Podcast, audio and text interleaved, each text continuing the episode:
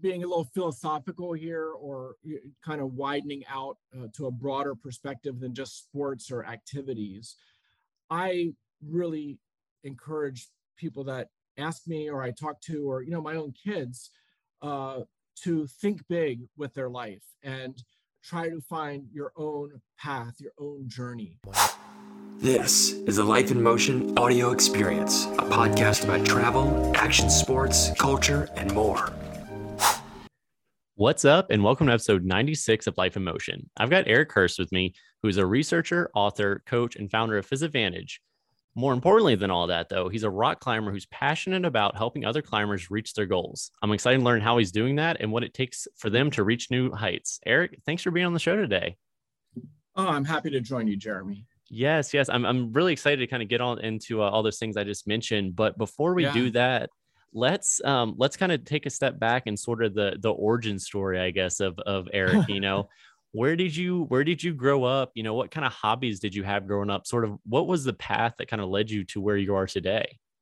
Yeah, well, it's a long story because I'm in my uh, late fifties, and I've been uh, an outdoor athlete since um I was, you know, ten or twelve, uh and uh it was through Boy Scouts. I'm an Eagle Scout. You know, back okay. in the seventies, uh when I was growing up, scouting was a pretty big thing, and it was kind of one of the few ways that a kid could really be engaged outdoors, you know, with camping and climbing and things like that, because those sports hadn't really developed and become popular the way they are today. So yeah, uh, Boy Scouts, my brother and I, through that, it was kind of our entry into, you know, hiking and camping and climbing. And I started rock climbing uh, when I was thirteen years old. And back then, uh, you know, climbing was a tiny sport, mostly Um, performed by physicists and mathematicians and just kind of eccentric people. It was not what climbing is today, which is a mainstream Olympic sport. You yeah. know, so in, in my forty-five years as a cli- as a climber, I've seen the sport really, really change. And uh, so I was, you know, I played baseball and uh, skied and, you know, did a variety of sports of kids, but climbing was the thing that really caught my attention and really just captured my imagination and uh, desire for physical and mental challenge and adventure. And uh, and I, I improved that very quickly. Uh, you know, I was by age seventeen or eighteen, you know, one of the top, you know, um, teenage climbers in the country. Uh, and, you know, I was mostly climbing with adult men, you know, guys twice my age, because again, there weren't many youth climbers back then. And uh, I got into training for climbing, which was a topic that didn't exist really back then, except for like one or two climbers that I uh, knew of or ran into. And so it was, uh, you know, a, a subject that uh, over the decades, as I've been a climber, you know, I've uh, been always kind of keen on how to develop science-based methods of training, you know, rather than just making it up as we did in the early days, how to be a little more Um, scientific about it and collect data with it. And along the way, I've written a bunch of books. Uh, Training for Climbing is an international bestseller. It's been translated to a half a dozen different languages, and uh, the English edition is available in forty countries around the world. And so uh, through that, I've had kind of a global impact on climbers, which is really cool. You know, this, this uh, passion of climbing transcends nationality and background, and uh, you know, uh, you know, a climber that you would meet in Europe or Asia or South America or Africa is just like, you know, me, or has the same goals and passion for climbing as I do. And so that's a really neat thing, uh, and it's one of the things that's just kept me really interested in to this day, trying to be engaged in the climbing community and have an impact uh, on a global level. So you know, it's been a long journey.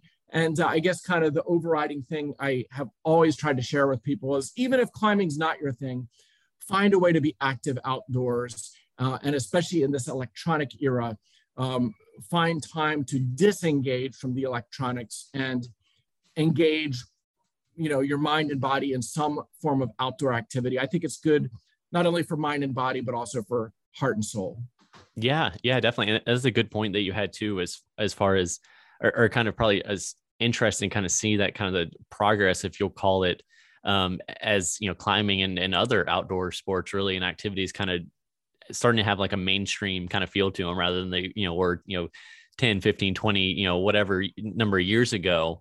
Um, so I, so I do have a question. So, you know, obviously you kind of started off, um, young, and as you said, it, it wasn't necessarily the most, uh, popular thing, like I said, from a mainstream perspective at that point, but, but you did mention that you were one of the top climbers, uh, in, in the country at that time. So for, for people that don't know, especially at that time when it wasn't as mainstream or whatnot, I, I guess what, I guess what, what put you in, in that position, if that makes sense? Well, you know, there's different types of climbing. Uh, there's, you know, traditional climbing, which is, you know, kind of the old school where you're climbing up uh, cracks and, you know, cliffs and big walls. And, uh, you know, the gear can be kind of sparse at times and it can be quite dangerous. And uh, in my early years, I did quite a bit of that because that was the main form of climbing in the late seventies into the mid eighties. And then climbing kind of uh, evolved in, uh, and ha- developed another discipline called sport climbing, where there's actually uh, permanent bolts that are drilled into the rock. Uh, yeah. It really be, first became popular in Europe, but it's now kind of the most popular form of climbing uh, in the United States, at least roped climbing. There's also bouldering, which is, you know, climbing small boulders without a rope, which is very popular. Uh, but the sport climbing was something that uh, I uh, adopted, you know, right away. Uh, I think it was in nineteen eighty-five and nineteen eighty-six, we began bolting routes here in Pennsylvania. There was a quarry in central Pennsylvania, a limestone quarry uh, where near where I went to college at Penn State, that me and a couple of buddies, you know, started bolting routes that were some of the hardest sport climbs in the Eastern United States, perhaps the country, uh, in, in nineteen eighty-five, nineteen eighty-six. Uh, and so we were kind of in our own little world doing that. And then in the following years, I started to uh, uh, put up first ascents uh, bolting routes at the New River Gorge in West Virginia. I put up the first route of grade five thirteen there in nineteen eighty-seven. So that was kind of a, a, a big achievement for me back then. You know, in today's context, five thirteen is not super hard anymore. Um, but uh, back then it was, you know, the hardest climb in West Virginia. And so, uh, you know, I was um, quite passionate uh, about pushing my limits, you know, when I was in my you know, twenty something years. Uh, and, you know, today I still climb at a high level for being in my fifties. Uh, the sport, of course, has progressed. The hardest climbs are now in the five fifteen grade rather than the five thirteen or five fourteen grade uh, as they were in past decades. And so uh, the sport's progressed and kind of left me behind, you might say, but, uh, but for me to still be doing it at age fifty-eight and at a pretty high level, I think is pretty rad, you know, because yeah. a lot of guys, A lot of guys in my, you know, I look at the people I went to high school or college with uh, that are my age, and you know, a lot of them spend their Sundays, you know, drinking beer and watching football or golf, uh, or maybe playing golf, but not many of them are dangling on the side of a cliff, you know, taking whippers and, uh, you know, uh, you know, doing, you know, something quite, you know, um, extreme, at least physically extreme, you know, pushing their old body through that. And that's something that I'm Uh, still, still doing, and I, I foresee myself doing for many more years to come. So, yeah, that that's awesome to kind of continue that passion, and, and then to your point, kind of being at the, the forefront at sort of at some of those, uh, I, I guess trends, if you'll call them that, kind of in the rock climbing community. Uh, and it's interesting that you know you went to um, to to Penn State, so you, you might be familiar with Camp Woodward out there. It's like forty-five minutes, I think, east. Yep. So.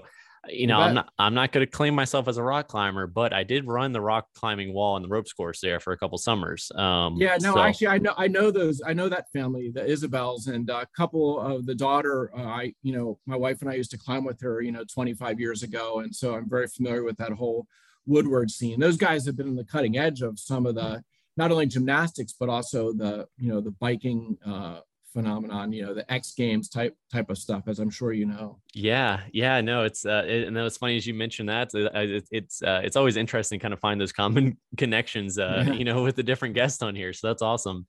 Yeah, um, yeah.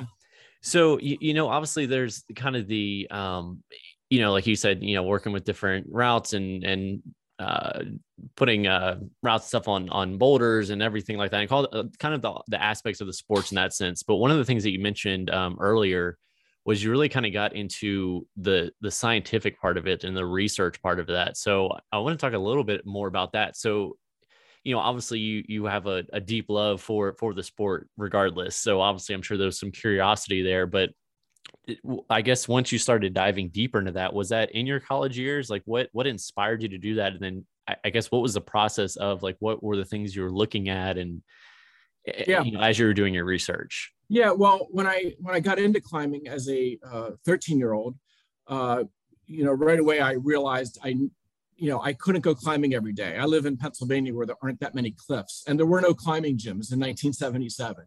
So, you know, being an energetic youth, it's like, okay, well, what can I do physically that's going to help me with climbing? Well, the first thing I did is I went into the basement of my parents' home and I took little blocks of wood and screwed them onto the rafters on the ceiling. So I could climb around upside down, like on the roof, you know, using my hands and feet uh, and, you know, do that type of training that was good for the finger strength and the core training. And it just seemed logical, uh, you know, a way to kind of build a climbing wall.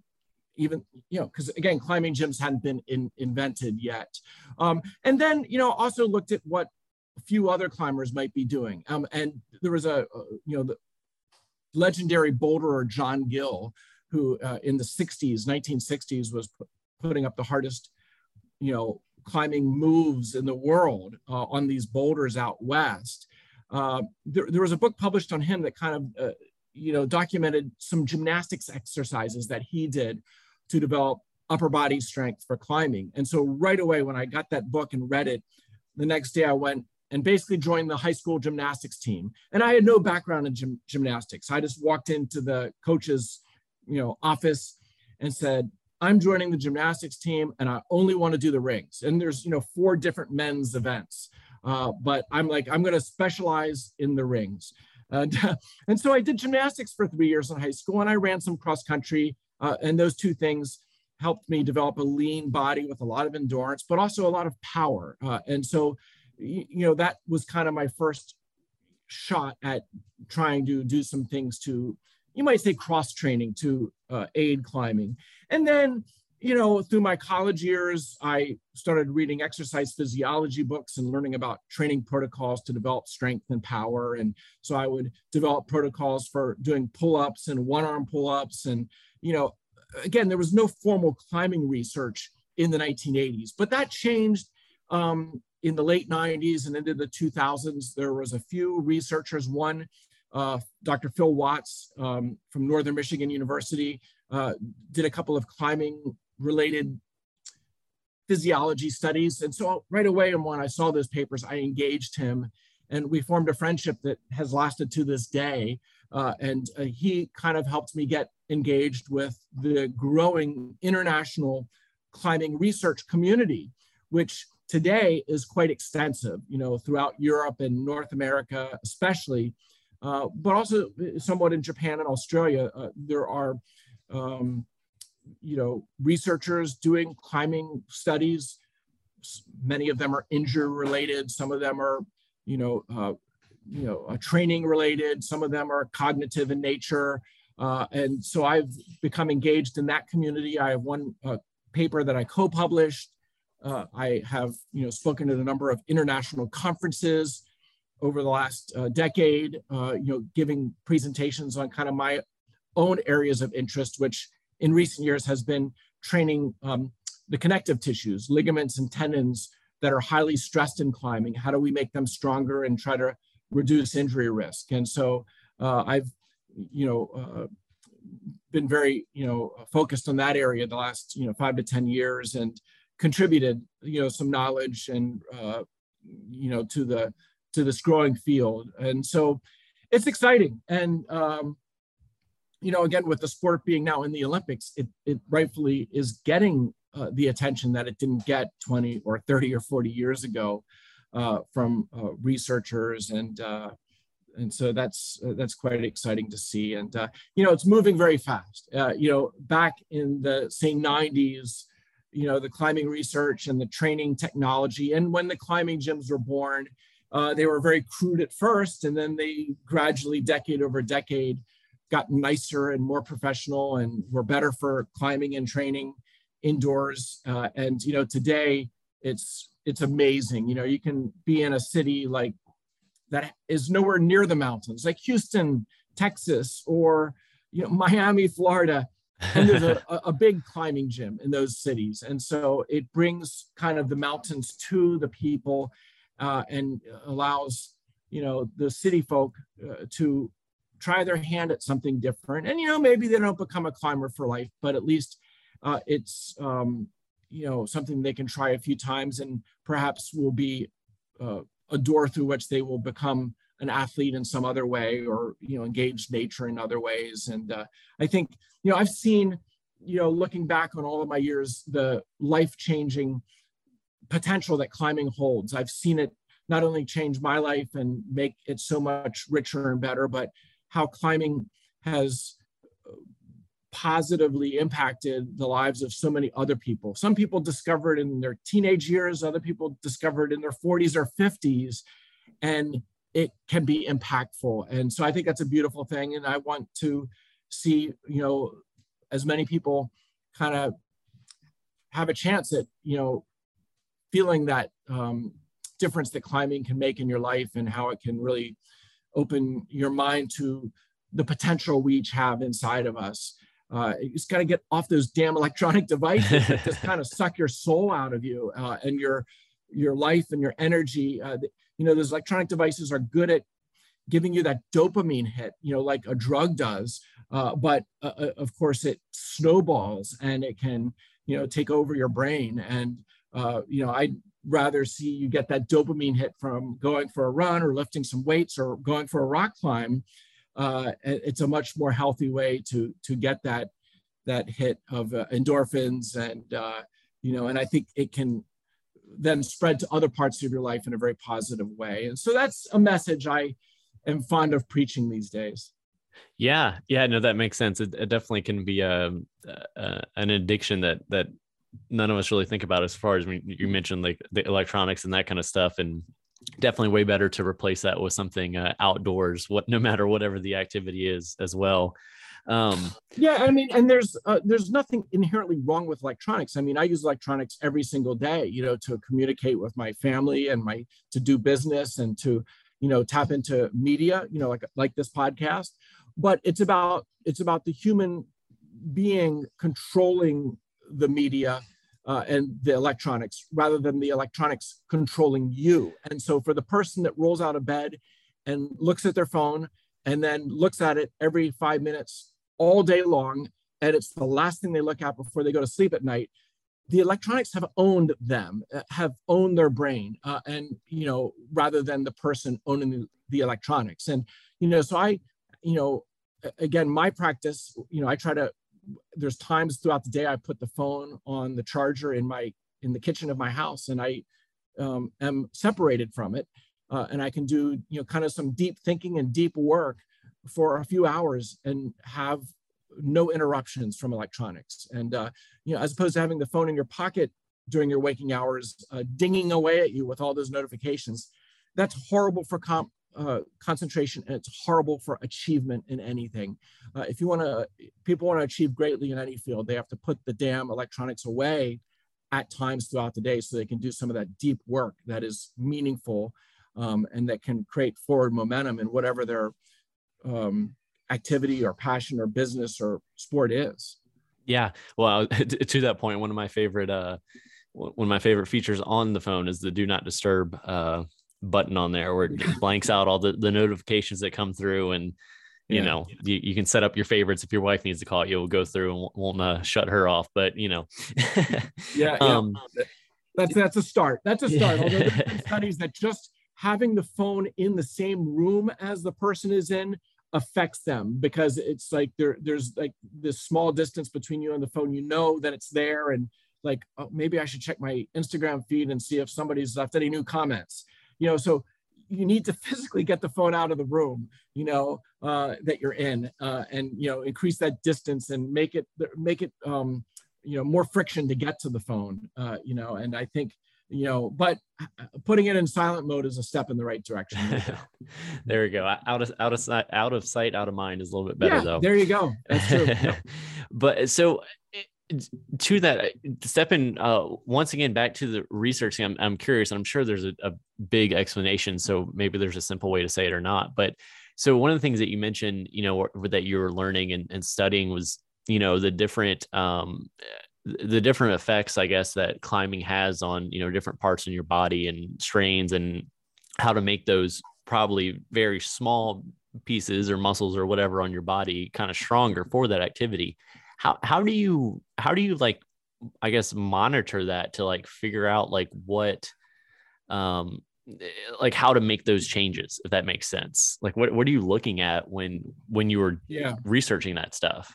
Right. Well, I mean, that's a big challenge with, um, these repetitive sports. You could, you know, running, let's say, you know, someone that gets into running, or someone who gets into climbing, where your fingers are, you know, gripping the, the, the climbing holds or the climbing wall or the fingerboard that you're training on over and over and over and over. Uh, you know, uh, you know, there's this, um, uh, you know, there's a definite, um, you know, quite a high frequency of overuse injuries in sports like that. You know, the person who gets into running, buys a new pair of running shoes, and they're like, I'm going to start running every day. That's my New Year's resolution. Um, so they go from running zero days a week to running five, six, seven days a week. Uh, and that's great, except after three weeks, they have shin splints, or they develop plantar fasciitis, uh, or, you know, some other connective tissue injury. Because, you know, the muscle soreness, you know, you feel it the day after, and maybe you take a day off, or, you know, you um, go easy the next day and the muscle soreness goes away. But the connective tissues don't have quite the pain receptors that muscles have. They don't have the blood flow that the mus muscles have. And, and so they respond, and they also reveal um, pain and, you know, developing problems uh, more slowly.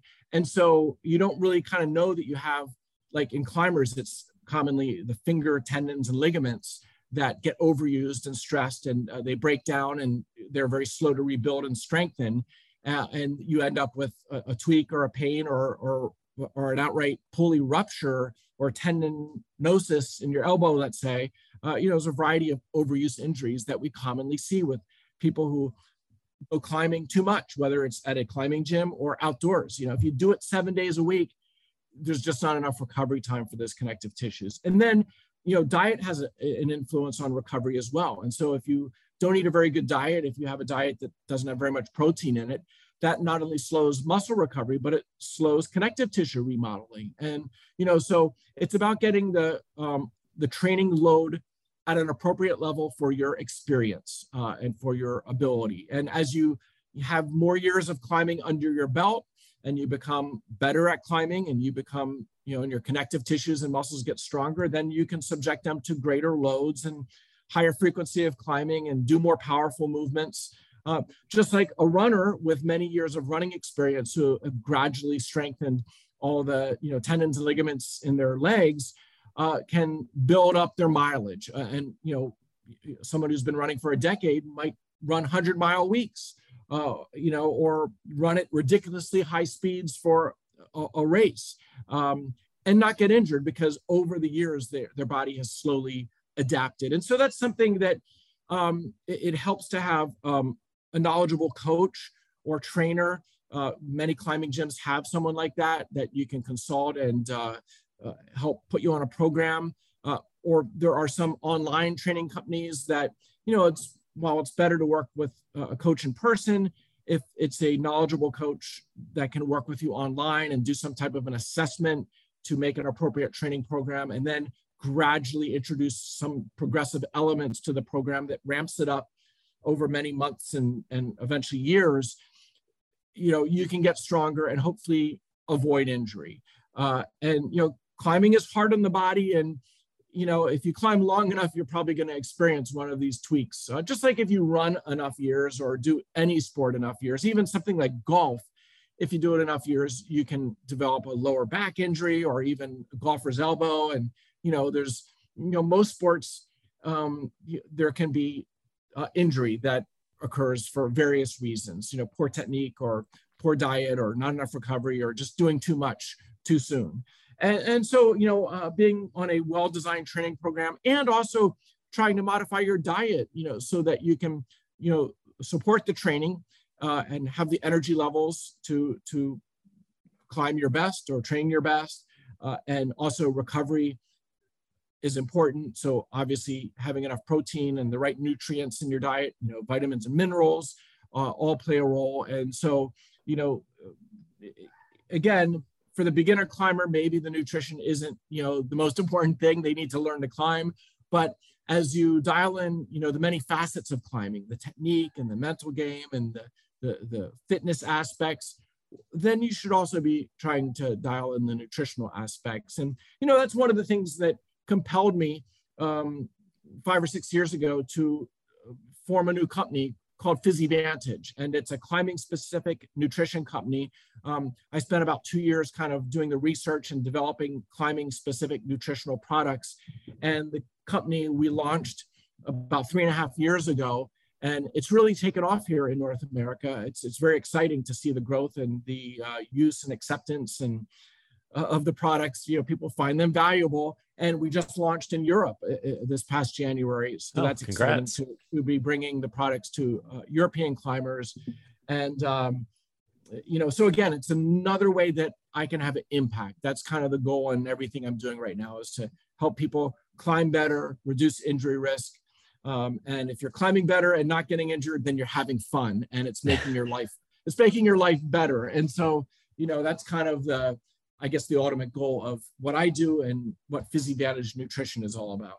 Yeah, yeah, definitely. That makes sense. I mean, yeah, you you, you want to have a smile on your face uh, when you're doing that, not a, a grudge because your your arm hurts or something like that. And it sounds yeah, like I mean, a lot. Nothing, yeah, there's, there's nothing more um, frustrating for an athlete in any sport to be out of the game because of injury. You yeah. know, whether it's playing football or, you know, being a runner or a swimmer or, you know, or a climber. You know, if you if you can't do your sport, the thing that you love that makes you feel alive, that's a terrible thing. And so, you know, yes, injuries, you know, they, they're not one hundred percent preventable.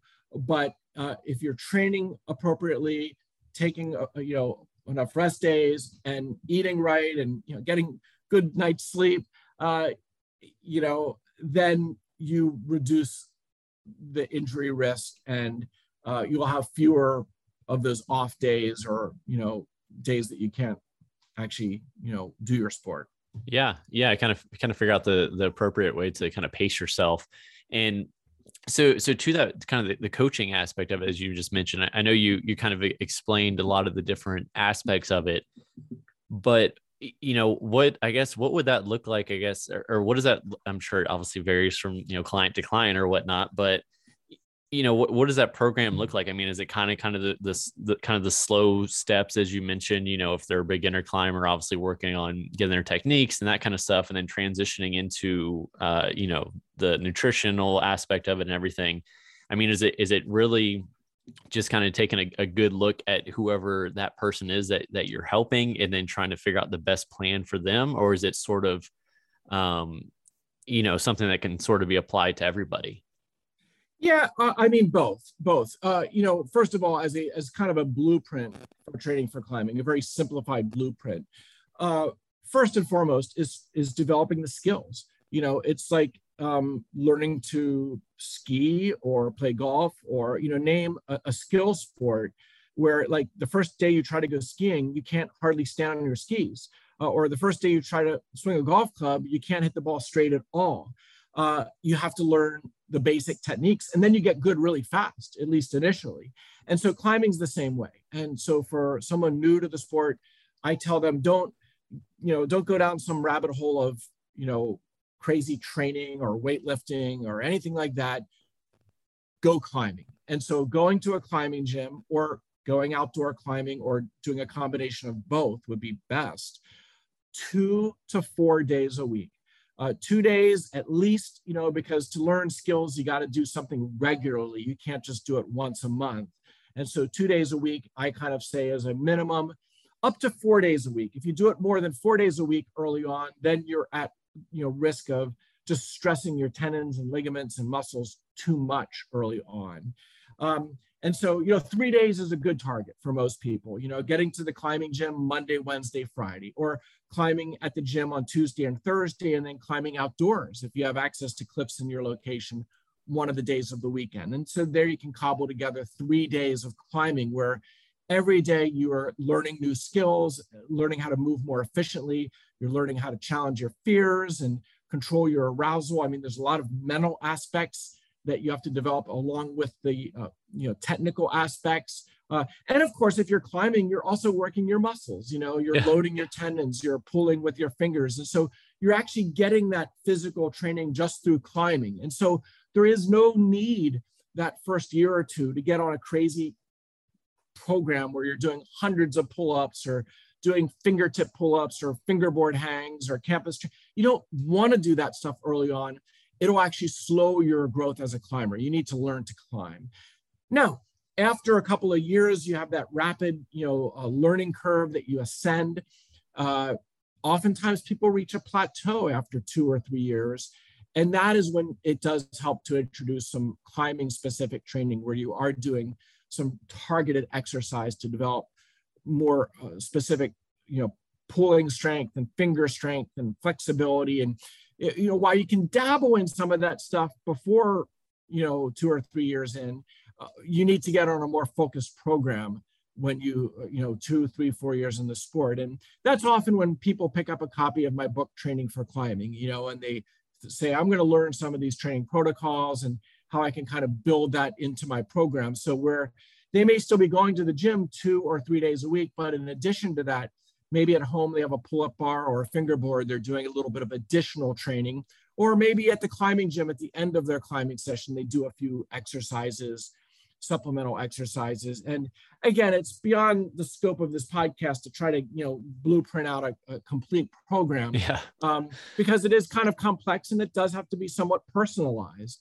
Uh, and that's where engaging a coach who can, you know, kind of do some testing and, you know, some objective testing, but also subjectively assess your movement and, and skills on the rock, uh, and prepare for you a personalized program that says, okay, you need to do some technique drills to improve your footwork, and you need to do some visualization to improve your ability to read routes and, you know, uh, be able to move more quickly and decisively when you're on the climbs.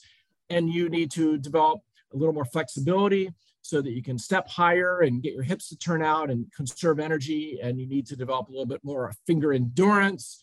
Uh, you know, to develop that type of a specific program, you need to collect some data from the individual. And that's where, you know, working with a coach in person is very, very helpful. And I don't do much of that anymore because, you know, my time is so limited with running PhysiVantage and, you know, my other obligations and needs to travel and my family. Uh, you know, in past years, I did quite a bit of that type of coaching. And today I take on just a handful of special cases, uh, you know, every year, because I, I think I can contribute to people and be impactful in, in better ways. And there's a growing number of coaches who do a fine job around the country. Uh, you know, a lot of the big city gyms have a coach on staff that has, um, you know, uh, a good skill set, you know, has been trained or, you know, been involved in climbing and training for climbing long enough to, to do a pretty good job. So, you know, again, I encourage listeners to uh, engage a coach, um, you know, early on to learn, you know, the basics of, you know, climbing movement and also the basics of climbing safety, but then farther down the road to develop a personalized training program that will uh, get them, you know, to continue to improve for many years to come. And, you know, what you can't do is just be a glutton for punishment. Like, you know, occasionally I'll run into climbers and, you know, they share with me their frustration, you know, they're training hard and they're not improving. And then when I dig a little bit and ask them what they're doing for training, they're like, well, I signed up for this CrossFit program and I'm doing CrossFit three days a week. And, you know, we throw all these weights around, and, and I'm like, yeah, I bet that really tires you out. And they're like, yeah, it's a great workout. And I'm like, well, it's a great workout for CrossFit, but it's a terrible workout for climbing, you know? And, you know, same thing. If somebody tells me they're running a hundred miles a week, I'm like, okay, that's maybe a good program if you're training for a marathon, but it's a terrible program if you're training for climbing. You know, running five miles two or three days a week would be helpful, you know, for a few reasons with climbing, but running a hundred miles a week, no, that's uh, misplaced time and energy. Uh, and so you just can't, just because an exercise or activity creates fatigue and feels like a good workout doesn't mean that it's a good climbing workout that's going to help your climbing. And so, uh, you know, again, uh, a really effective and advanced training for climbing program, as I designed for climbers that are elite, have many facets to them, but they're very specific to reaching, uh, you know, desired goals and meeting, you know, to, um, uh, you know, uh, uh, overcome limiting constraints that we identify in that advanced or elite level climber. And, you know, so we target those constraints with training. And, uh, but again, everybody's constraints are a little bit different. Uh, and so, uh, you know, again, that's where either you need to learn to be a very uh, self-aware self-coach, or engage a, a veteran coach who has, you know, kind of a proven track record of helping climbers uh, achieve the higher grades and, uh, you know, help you design what is an appropriate program for you. So, yeah. And that may, and you brought up a, a, a bunch of different aspects, of course, you know, the, you know, there's obviously the physical, but then flex, being flexible, you know, seeing the route the right way, being decisive, everything like that. And it sounds like, you know, as far as training goes, you know, be very intentional. You know, I think that was, you know, a great uh, analogy there. Well, I, I want to be a better rock climber. I'm going to go in this, uh, this CrossFit and start throwing some tires around. To your point, that's great for that, but not for this. Um, yeah, correct. And, and, and it sounds like you're, you're kind of, um, uh, the book you mentioned sort of is a, is a good kind of blueprint, I guess, of somebody that's looking to start in that direction to kind of get them an idea of what that was. And then obviously, you know, as you mentioned, find a, find a coach to kind of help them get to that next level. But that's right. And I, and I state that in, in all of my books, you know, that I am, uh, you know, giving you, I'm informing you of, you know, kind of a philosophy for becoming a better climber. You know, that Training for Climbing book isn't just about physical fitness training. There's a whole chapter on mental training and a whole chapter on technique training and a chapter on nutrition and a chapter on injury prevent prevention and treatment. Um, and there's, you know, three or four chapters that are hardcore training of different types. Uh, you know, so it's a very comprehensive book because an appropriate program for climbing needs to have, you know, many facets to it that are, again, uh, designed and implemented in ways that can um, enhance climbing performance. Uh, but the book has its limitations. You know, it has some self-assessments, it has some uh, program templates that readers can use as uh, starting points or blueprints. But I, I clearly state, you know, this is a starting point for you, and you need to either through yourself uh, suss out how it needs to progress over time, or engage a coach to help you uh, take it to the next level. But the, the book is, you know, Training for Climbing, uh, now in its third edition. It, it, it does provide a science-based foundation for you building your own training program, but it's not the end all on the topic, that is for sure. You know, it, it has its limitations, and I make no bones about that. Uh, so, yeah, uh, but a, a good a good starting point, none, nonetheless. Kind of as you mentioned, so so kind of with all your your experience, you know, either personal or work, working with others, or you know, maybe even with your family or whatever. Do you, is there like a favorite kind of story that kind of stands out to you as far as a fa- favorite, you know, climbing story, or you know, maybe a success story, or just a just a memory, just kind of out of you know everything that that that climbing means to you? Well, that's tough. I, because I have so many, yeah, I have so many climbing memories, uh, you know, climbing my first five eleven when I was like a sixteen year old at the Schwangunks in New York, uh, you know, uh, or, you know, uh, putting up the first five thirteen, uh, a route called Diamond Life uh, that I established in West Virginia in nineteen eighty-seven, um, or, you know, going climbing with my wife and kids, which I've done. Uh, thankfully, my wife and kids enjoy climbing, and my kids are actually not kids anymore. They're nineteen and twenty-one, but uh, they're two of the best climbers of their generation. Uh, and they still have a lot of room to improve if they continue with the sport. Uh, and, you know, so I have a lot of fond memories there. And uh, I don't know, I guess something recent, if, if I want to be specific, uh, you know, for many years, I, uh, especially with the family, we would go climbing, and I, you know, I put the kind of the family goals and the kids climbing goals ahead of mine. And so there was really like a ten or fifteen year stretch where I would go climbing as a family, but I would spend a lot of time belaying my kids on climbs that were right for them, because I wanted the, the climbing days and the travel days to the cliffs to be about, you know, them learning to climb and having a great experience and not just watching dad climb. Uh, yeah. And so I really had to support, subordinate my goals for their goals, uh, and, you know, just be a good dad and a good coach in that way. Uh, and so there was a long stretch of years while I was climbing and having a blast climbing with my kids, I didn't really have any projects that I was pursuing, or I, I didn't really have the time or focus to push myself on a, on a really empowering goal. Well, two years ago, as my kids went off to college, uh, you know, my wife and I became empty nesters. We started to do some climbing trips alone for the first time in, you know, fifteen years. And I took the opportunity to, to start to work um, on some project climbs, something that was over my head, just to see what the old guy was, you know, old dad was capable of doing.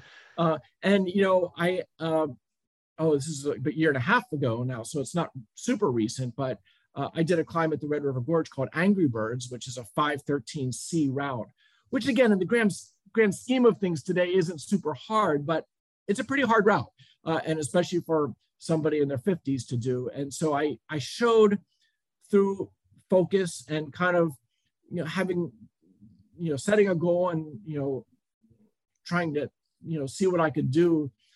Uh, after all these years, I did a pretty hard climb. Uh, and so it kind of, in my mind, opened up the possibility of, you know, five thirteen D or five fourteen A, perhaps being attainable goals at age sixty, let's say.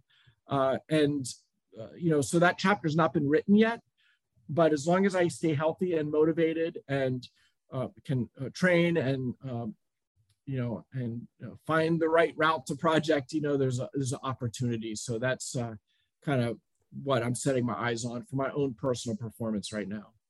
That's awesome. Well, I'm, I'm sure, I mean, you, you clearly have the motivation now, so I'm sure you'll, you'll get that done. And it's cool that, that you were able to kind of, or, or, you know, over the years, you know, it, it was a, it was a family experience, you know, nonetheless with, with everything, which is, I'm, I'm sure special, some special memories as well to kind of keep everybody involved in that sense. So, um, yeah. And, and by the way, I wouldn't, I wouldn't trade anything for that time uh, climbing as a family. Those are memories and experiences that few families get to have. And, you know, like, you know, a couple of summers we went west and uh, we climbed Devil's Tower as a family when my kids were quite small. I think my young son, Jonathan, was seven or eight years old when, oh, he, yeah. stood atop, when he stood atop Devil's Tower for the first time. I think he might've been the youngest person to climb Devil's Tower at that time.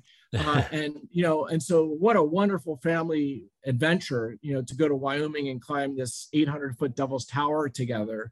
Uh, and, uh, you know, we've done some trips to Europe and, you know, traveled throughout the West. Uh, my kids joke they haven't been to, to Disneyland yet, but that's not the kind of, that's not the kind of, uh, you know, family trip we, we, wanted to do. You know, we wanted to, you know, do adventure sports. And so, uh, you know, that hasn't happened yet. And I guess won't happen since uh, my kids are now grown up, but maybe they'll take their kids to Disneyland, you know. Uh, but, uh, but, you know, so they, they wouldn't trade uh, it, and I wouldn't trade those experiences for climbing five fifteen. I would not.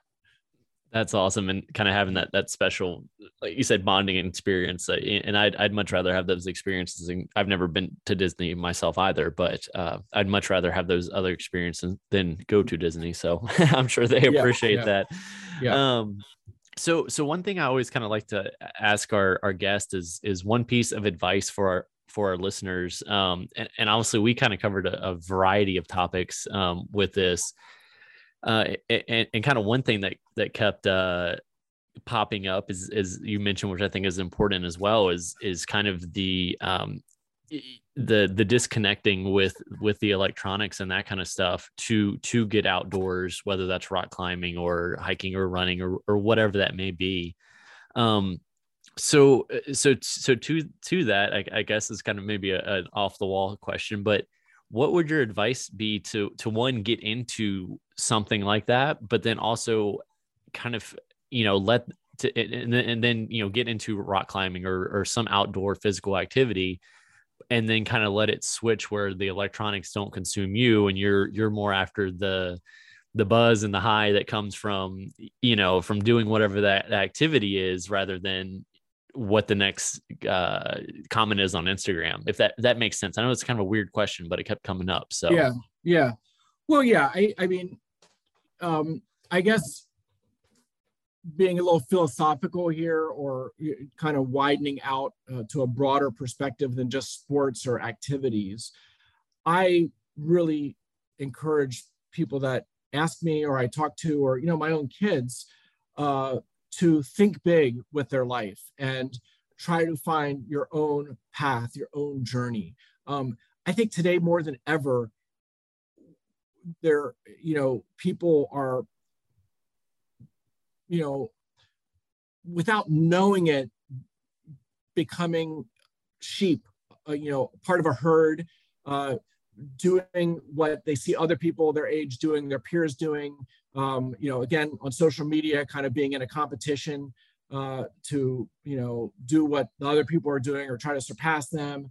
And, you know, all of that stuff is pretty shallow. Whereas if you just, you know, can disengage from that largely, or at least control um, your exposure to that, uh, and think outside the box and think big and try to, you know, you, you have just one life. And so why not try to find your own unique journey, rather than trying to follow, you know, this um, common path of your peers. Uh, and, you know, I think for everybody, they can maybe interpret this a little differently. You know, it could be with res- regard to their career, or, or their relationships, or their sporting activities, or how they spend their free time.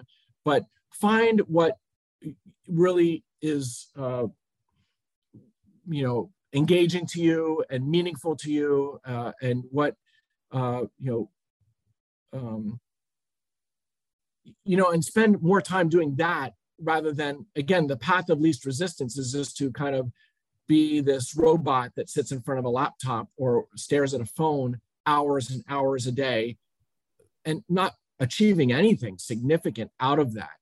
Uh, You know, and I think because of the way it is addictive, it can, you know, you know, you hear about people that are addicted to gaming, uh, or, you know, addicted to watching Netflix. Uh, and again, nothing wrong with these things in small doses if you can control the small doses. But if they take over your life and consume ten, twenty, thirty, forty hours a week, which I think is common from what I've read uh, these days, it's a terrible thing. Uh, and the electronics suddenly become your kryptonite and prevent you from being, uh, becoming successful in something, uh, you know, great. And, uh, you know, so that's a message I, I try to spread. And, you know, it takes, you know, you really need to live intentionally to avoid those traps, because, you know, the electronics are designed to be addictive. I mean, Zuckerberg designed Facebook, and Instagram has been designed, you know, to be engaging and addictive, and it knows what you want, so it serves you up more of that. Uh, and so you are just become a slave of this Pavlovian response of your phone dinging and drawing your attention in, and then you're getting sucked in for a minute that turns into an hour. Uh, and then that happens several times throughout the day.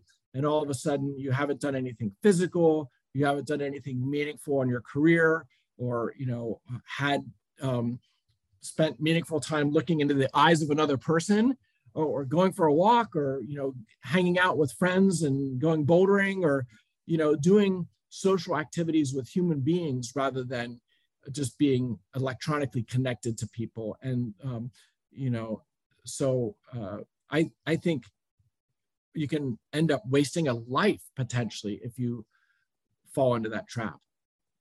Yeah, no, I, I love, I love that advice, and, and echo it as well. I mean, I think that's, that's, that's great. You know, try to, you know, go out there and experience and experience it yourself with the, the human connection there, and, you know, not just online, as you mentioned.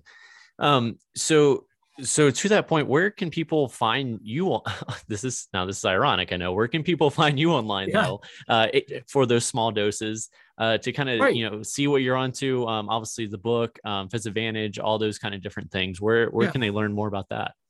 Yeah.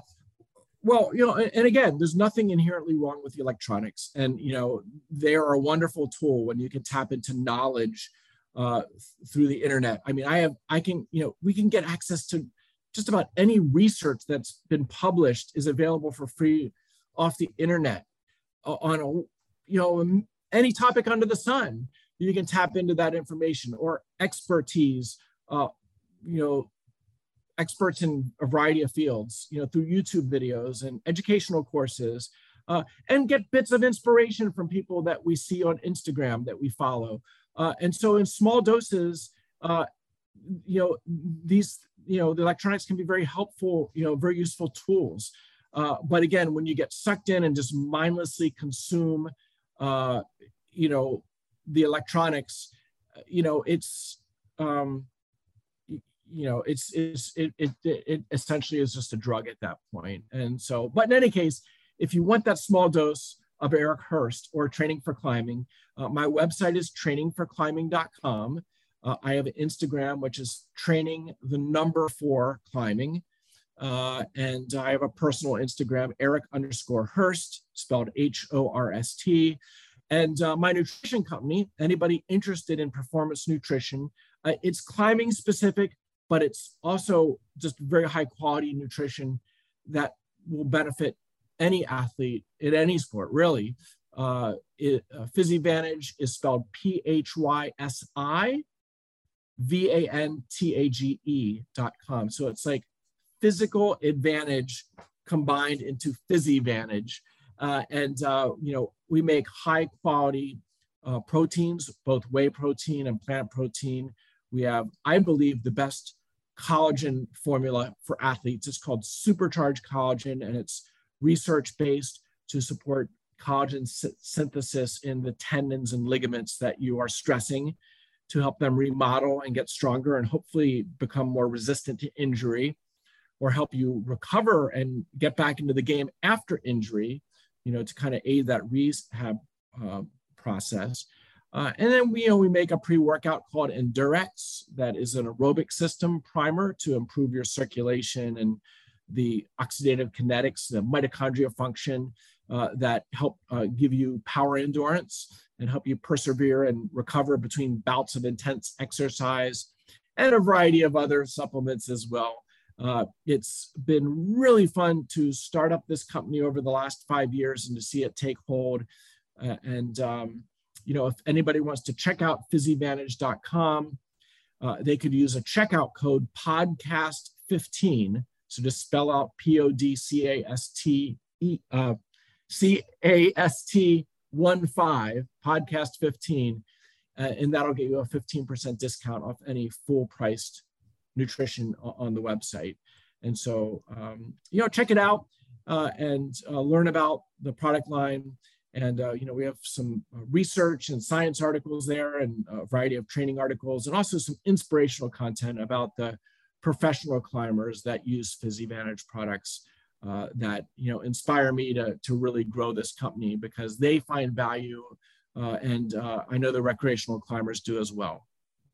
Awesome. Well, everyone, definitely make sure you um, check that out. Uh, use use the code as well. That's awesome to drop that as well. So I'm sure people will appreciate that. Um, but I, I really appreciate you spending, you know, your time to kind of explain your story, kind of the journey of of all the different facets of uh, your your climbing story, I should say, um, and and how you're, you know, constantly working to improve that community, um, obviously very passionately. So with that, I, I appreciate that, and I uh, wish you the best of luck uh, for the. the rest of the, the year and, and uh, many more past that. Thank you, Jeremy. I uh, enjoyed this discussion. Thanks for listening. And hey, if you made it this far and like what you've heard, go ahead and hit that subscribe button and let your friends know about Life in Motion. Until next time.